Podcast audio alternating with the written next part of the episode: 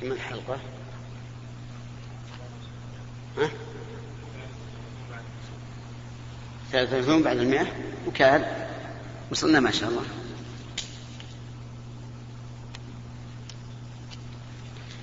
الحمد لله رب العالمين وصلى الله وسلم على نبينا محمد وعلى آله وأصحابه ومن تبعهم بإحسان إلى يوم الدين. أما بعد فهذه الحلقة الثالثة والثلاثون بعد المئة. من اللقاءات الأسبوعية التي التي يعبر عنها بلقاء مفتوح. لقاء الباب المفتوح والتي تتم كل خميس من كل أسبوع وهذا هو الخميس التاسع والعشرون من شهر ربيع الثاني عام سبعة عشر وأربعمائة وألف. وبما أن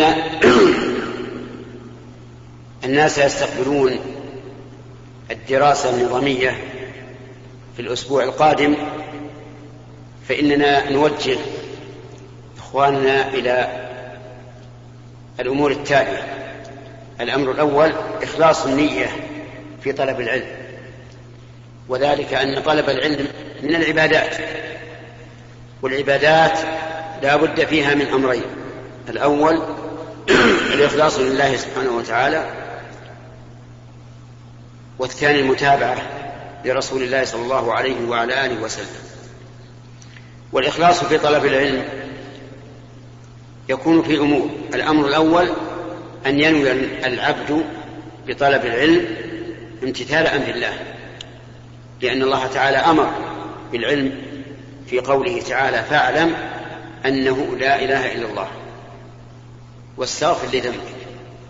قال البخاري رحمه الله في ترجمة هذه الآية باب العلم قبل القول والعمل ثم ساق الآية.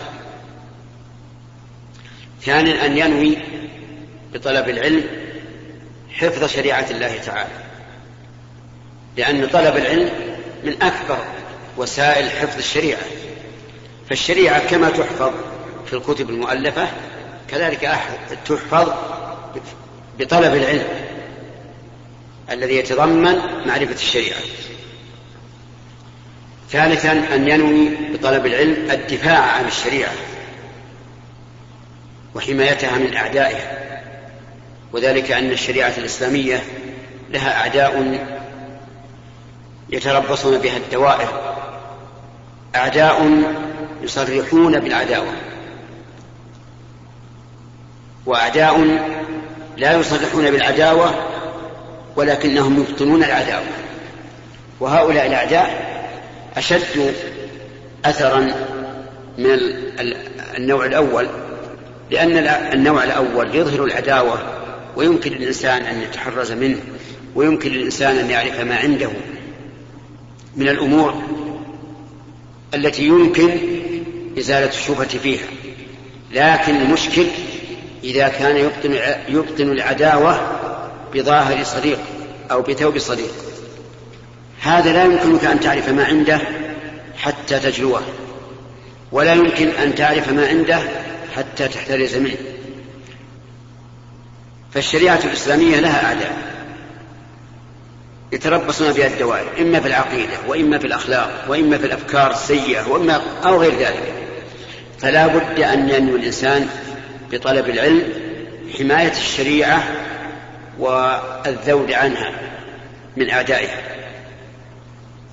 ثالثا أن ينوي بل رابعا أن ينوي بل ثالثا أن ينوي بذلك نعم على كل حال إذا نقول منها أحسن عشان ما يشكل علينا العدد من ذلك أيضا أن ينوي الإنسان بطلب العلم رفع الجهل عن نفسه. لأن الأصل في الإنسان الجهل. كما قال الله تبارك وتعالى والله أخرجكم من بطون أمهاتكم لا تعلمون شيئا وجعل لكم السمع والأبصار والأفئدة لعلكم تشكرون.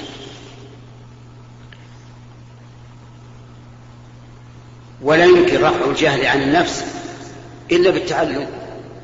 ولهذا تشعر الآن أنك إذا جلست مجلس علم أدركت من من أدركت في هذا المجلس ما ليس عندك سابقا. اقرأ مثل كتابا تقرأه من أوله تحصل على العلم لكن لكن آخره لا تدري ما فيه حتى تأتي إليه. لذلك يكون في طلب العلم آه، رفع الجهل عن النفس. ومن ذلك أيضا أن تنوي رفع الجهل عن غيرك لأن الناس محتاجون إلى طلب العلم. محتاجون إلى علماء يبصرونهم ويدلونهم على شريعة الله ويحثونهم عليها ويرهبونهم مما يخالفها. ولهذا قال العلم قال الإمام أحمد رحمه الله العلم لا يعدله شيء لمن صحت نيته. قالوا كيف تصح النية؟ قال ينوي به رفع الجهل عن نفسه وعن غيره. ولا بد لطالب العلم بعد ذلك من أن يكون داعيا إلى الله عز وجل. والدعوة غير التعليم. المعلم يجلس على كرسيه من جاءه علمه أو يجلس في مكانه في المسجد من جاء علمه. لكن الداعية هو الذي لا لا تغلق الباب يا أخي افتح الباب. افتح الباب تعالوا هنا تعالوا هنا. أنت اللي خلف الباب أيضا تعال هنا اقرب اقرب اقرب يا افتح الباب زين. لا بد أن يكون داعيا. الداعي هو الذي يتجول في القرى والمدن ويدعو إلى الله عز وجل. كما كان النبي عليه الصلاة والسلام يعرض نفسه على القبائل في أيام الموسم موسم الحج. قبل أن يهاجر ويدعوهم إلى الله. فالداعية إلى الله تعالى لا بد له من حركة يتحرك. ثم يجب عليه أن يتجنب ما يكون سببا للتشويش والخوض فيه وفي رأيه. فمثلا إذا كان عنده أشياء تخالف ما عليه الناس فلا يبثها. بين الناس حتى يتمكن ويكون ويكون له قيمة. يؤخذ بقوله. لأنه إذا كان صغيرا وأتى بما يجهله الناس ولا, ولا يعرفونه صار عرضة للكلام والقيل والقال وربما لا يقبل منه شيء بعد ذلك.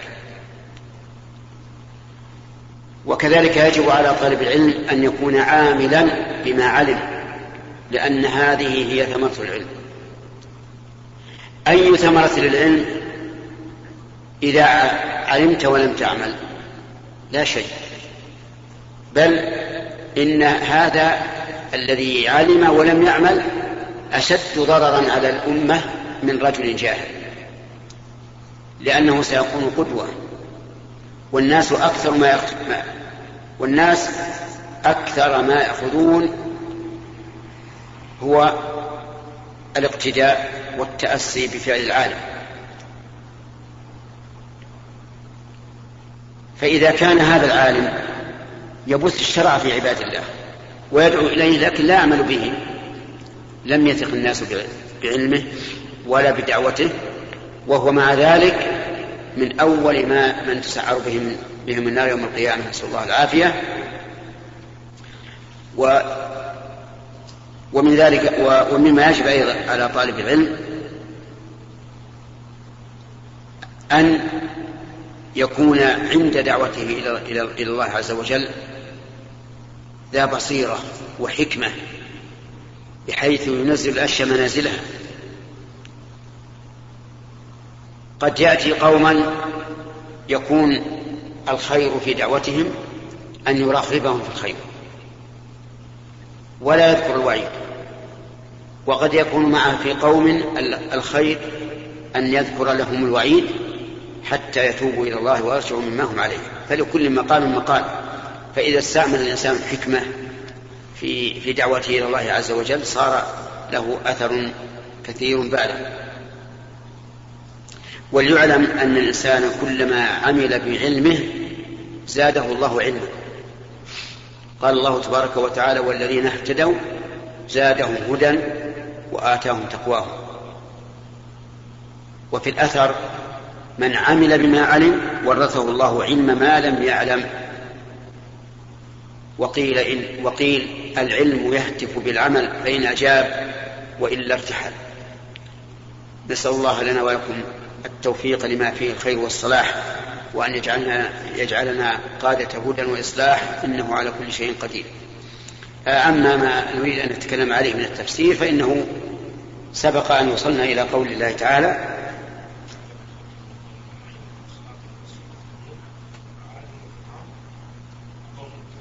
وإخوان نوح. لا.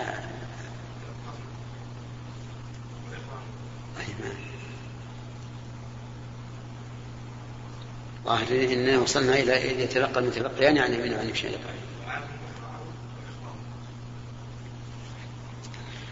آه، المهم على ذمتك ومسؤوليتك.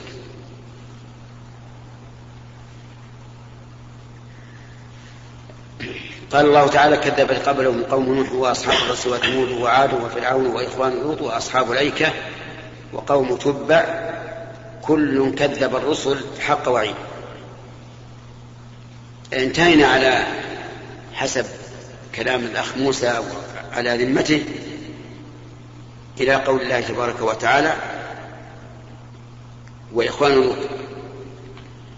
إخوان لوط يعني قوم لوط. أرسل إليهم لوط عليه الصلاة والسلام لأنهم كانوا والعياذ بالله يأتون الذكران ويدعون النساء. أي أن الواحد يجامع الذكر ويدعو النساء كما قال لهم عليه الصلاة والسلام أتأتون الذكران من العالمين وتذرون ما خلق لكم ربكم من أزواجكم بل أنتم قوم عادون. دعاهم إلى الله عز وجل وأنذرهم وخوفهم من هذا الفعل الرذيل ولكنهم أصروا عليه. فأرسل الله عليهم حجارة من طين مسومة يعني معلمة كل حجارة عليها علم يعني علامة على من تنزل عليه وتصعقه. وهذه الخصلة الرذيلة من أقبح الخصال. ولهذا كان كان حدها في الشريعة الإسلامية القتل بكل حال. يعني أنها أعظم من الزنا. الزنا إذا كان الزاني لم يتزوج من قبل فإنه يجلد مئة جلدة ويغرب عن السنة عن البلد سنة كاملة. وإن كان محسنا وهو الذي قد تزوج وجامع زوجته فإنه يرجم حتى يموت. أما اللواط فإن حده القتل بكل حال. يعني لو تلوط رجل لو شخص بالغ لو تزوج لو تلوط شخص بالغ بآخر بالغ باختيار منهما فإنه يجب أن يقتل الفاعل والمفعول به. لقول النبي صلى الله عليه وسلم من وجدتموه يعمل عمل قوم لوط فاقتلوا الفاعل والمفعول به. قال شيخ الإسلام رحمه الله أعني ابن تيمية إن الصحابة أجمعوا على قتله لكن اختلفوا كيف يقتل؟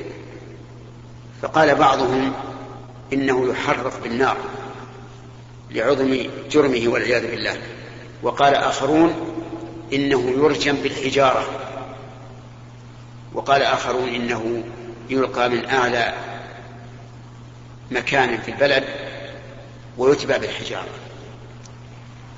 والشاهد أنه رحمه الله عن ابن تيمية نقل إجماع الصحابة على قتله وإجماع الصحابة حجة فيكون مؤيدا للحديث من وجدتموه يعمل عمل قوم لوط فاقتلوا الفاعل والمفعول به.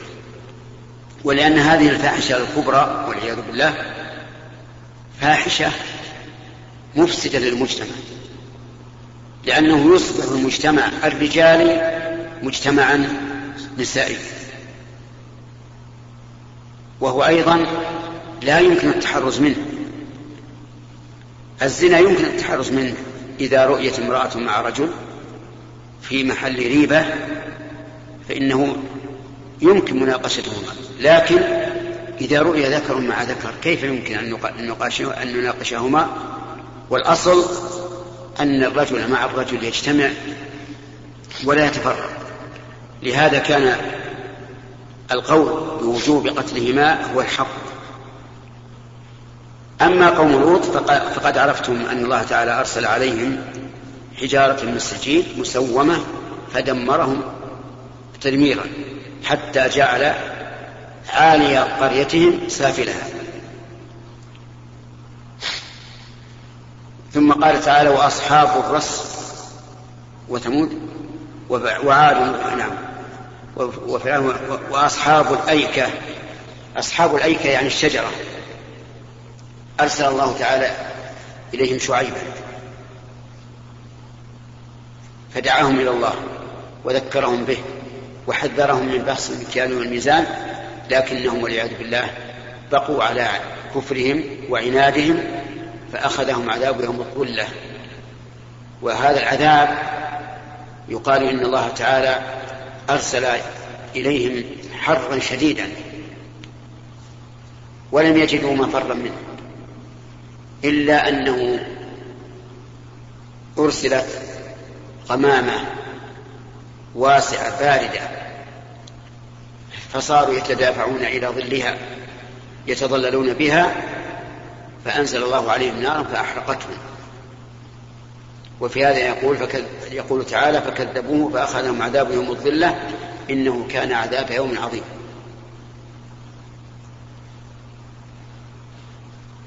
وقوم تبع أيضا ممن كذبوا الرسل. وهم أصحاب تبع. وهو ملك من ملوك اليمن. أرسل الله إليهم رسولا فكذبوه. ولم ينقادوا له فيقول عز وجل كل كذب الرسل فحق وعي يعني أن هؤلاء الأمم الذين حكى الله عنهم الإشارة بل أشار الله تعالى إلى قصصهم كلهم كذبوا الرسل فحق عليهم وعد الله والعياذ بالله بعذابه وانتقامه. نسأل الله لنا ولكم الحماية والعافية أنه على كل شيء قدير. والآن إلى دور الأسئلة. طيب. بسم الله الرحمن الرحيم. فضيلة الشيخ سؤالي كما هو أن رجالا صلوا في مساجدهم ثم ذهبوا إلى مسجد آخر لشهود جنازة فعندما اللي هي صلاة العصر وهي صلاة العصر فعندما أتوا إلى المسجد الذي فيه الجنازة آه، وجدوا جماعة المسجد يصلوا. فماذا؟ فمنهم من جلس ومنهم من دخل مع الإمام وصلى صلاة العصر ومنهم من صلى تحية المسجد منفردا. فما الحكم في ذلك؟ الصواب مع الذين دخلوا مع الإمام. لقول النبي صلى الله عليه وسلم لرجلين رآهما لم يصليا معه صلاة الفجر فقال ما منعكم أن تصليا معنا؟ قال يا رسول الله صلينا في رحالنا. فقال إذا صليتما في رحالكما ثم أتيتما مسجد جماعة فصليا معهم فإنها لكما نافلة. فالصواب مع الذين دخلوا مع الإمام. ولكن إذا دخلوا مع الإمام من أول الصلاة فالأمر ظاهر. يتابعونه حتى يسلموا معه. وإن دخلوا معه في الركعة الثانية أتموا الرابعة خفيفة. وإن دخلوا معه في الركعة الثالثة سلموا معه لأنهم حينئذ يكونوا قد صلوا ركعتين فيسلمون مع الإمام من لئلا تفوتهم صلاة الجنازة. نعم. الشيخ كمل السؤال شط السؤال طيب. شط السؤال طيب ما منهم يا طيب والذي صلى منفردا؟ الذي صلى منفردا تحية المسجد على كل هذا لم يعلم. نحن قلنا صواب مع الواجب الواجب عليهم أن يدخلوا مع الإمام أو يصلوا. قلت لك ان إن الصواب مع الذين دخلوا مع الإمام. وأتيت لك بالحديث. يعني وأما الواجب وأما الواجب فليس واجب على احد شيء.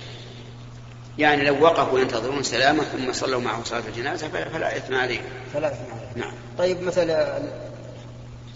نعم. شيخ أحسن الله إليك. يقول بعضهم أن تسمية الإخوان موافقين السلام عليكم شيخ. السؤال إجابة الدعوة واجبة وهي دعوة وليمة العرس. فمنهم من يعين يعني يقول لا تنسى بالعين مباشرة. ومنهم من يوصي شخص آخر إلى شخص آخر يقول اتصل بفلان حتى أنه يأتي إلى وليمة العرس. طيب. ومنها كذلك بطاقة الدعوة. فهل كلها واجبة أو منها مستحبة؟ يقول العلماء رحمهم الله إنه تجب إجابة دعوة العرس بأول مرة. يعني أول وليمة إذا عينه سواء بنفسه أو بوكيله أو ببطاقة يرسلها إليه. بشرط أن لا يكون للوليمة منكر. فإن كان فيها منكر ففيه فيه تفصيل. إن كان إذا حضر أمكنه منع منع المنكر وجب عليه الحكم. وإن كان لا يستطيع فإنه لا يجوز له أن يحضر.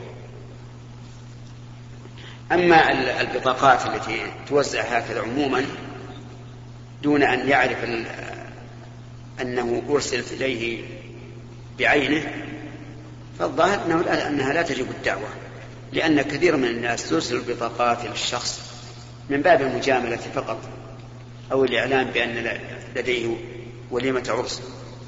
لكن إذا عرفت أنه إنما أرسل إليك هذه البطاقة يريد أن تحضر. لقرابة بينك وبينه أو لصداقة فالواجب أن تحضر نعم. نعم؟ طيب.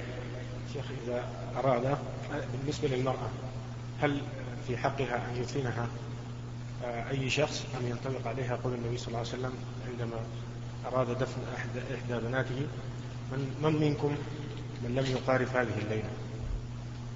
فهل ينطبق عليه المرأة يضعها في قبلها أي واحد من الرجال سواء كان من محارمها أو من غير محارمها. لكن الأفضل من محارمها. إلا إذا علمنا أن أحد من الناس لم يجامع تلك الليلة كرجل نعلم أنه ليس له زوجة أو نعلم أنه يعني قد تجاوز سن الشهوة فقد قال العلماء رحمهم الله إن من بعد عهده بالجماع أولى ممن قبل. نعم. لا بالتسلسل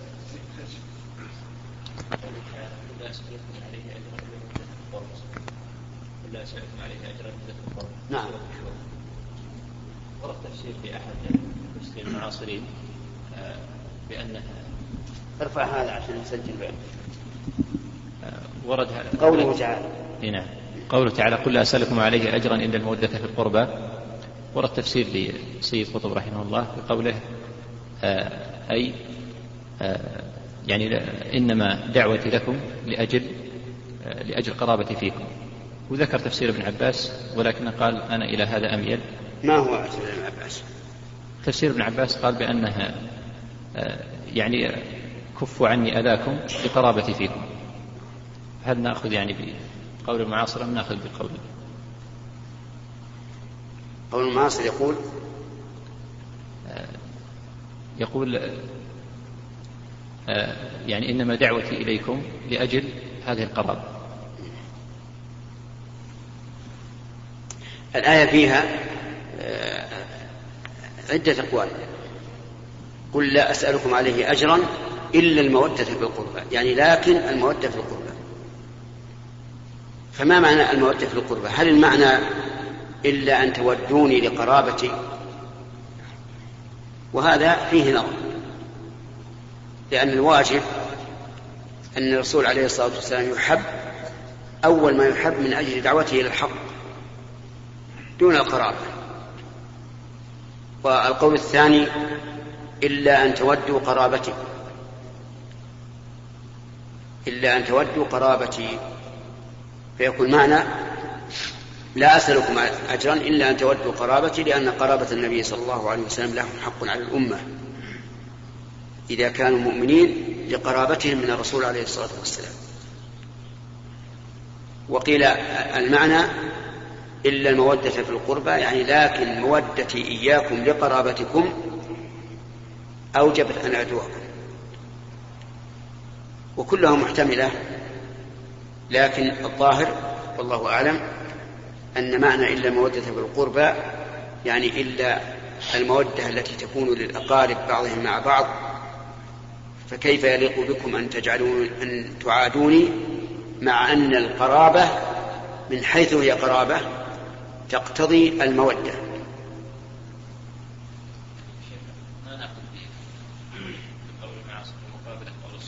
يعني لا. الواجب النظر في معنى الآية.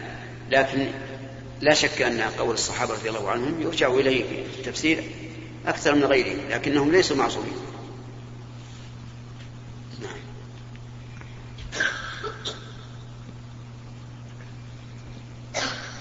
شيخ أيهم أولى تلبية؟ دعوة من اليمين. السلام عليكم. السلام عليكم. آه شيخ حجيت السنة هذه اللي طافت. وحصل مع حملة. فحصل بيني وبين صاحب الحلم له نقاش. وأنا كنت محرم ورجعت. وأحللت حرامي ثم؟ ثم رجعت إلى إلى بلدك؟ إي نعم. وتركت الحج؟ إي نعم. آه، اعلم أنك الآن محرم تعتبر محرما الآن. فعليك أن تبادر بخلع الثياب ولبس ثياب الإحرام وتذهب إلى مكة وتأتي بالعمرة. نعم. تأتي بعمرة. نعم. يعني تطوف تسعى وتقصر. نعم. ثم عليك أن تحج من العام القادم. بس. إيه، إيه، وعليك الهدي لأنك تحللت بلا عذر. فالآن جزاك الله خير. بادر الآن يعني أنا سويت عمرة على فكرة يا شيخ. ها. سويت في الصيف هذا. أي. رجعت وحللت إحرامي ولبست المخيط. بعدين جاء في الصيف هذا وأخذت عمرة. إيه. أخذت عمرة يعني من يجي شهر تقريبا. إيه. لكن هل نويتها العمرة الماضية؟ لا. هذا محل نظر. عليك أن تحج العام القادم وعليك الهدي. بس وال... والأهل. الأهل مثلك إذا كانوا تحللوا بعد لا. لا لا قصدي يعني ما فيه ما فيه إلا أنك جاهل. يا أخي أنا أنصحك أنت ومن ومن يسمع. إي نعم. إذا وقع لكم مشكلات فاسألوا العلماء من حينها.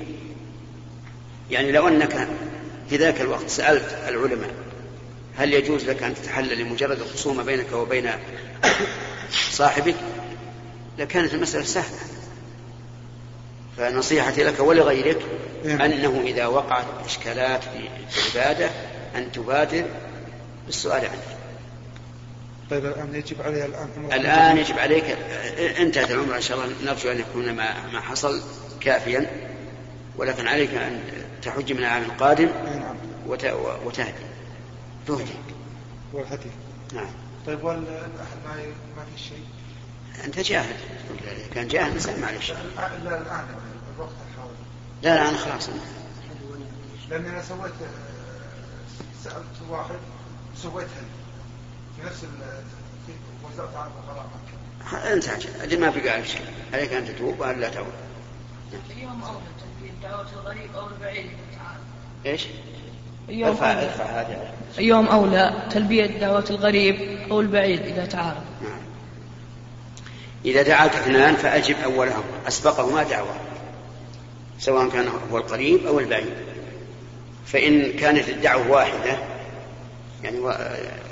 فأجب أقربهما بابا. أقربه بابا إليك. نعم. لكن لو دعاك أحد من أقاربك كأخيك وعمك وخالك ودعاك رجل أجنبي وخفت إن أجبت الأجنبي أن يكون بينك وبين قريبك قطيعة فماذا تصنع؟ في هذه الحال نقول آه اطلب السماح من الرجل الأجنبي الذي دعاك وبين له السبب والله دعاني مثلا قريبي خالي عمي أخي فأرجو أن تسمح لي لئلا يقع في قلبي شيء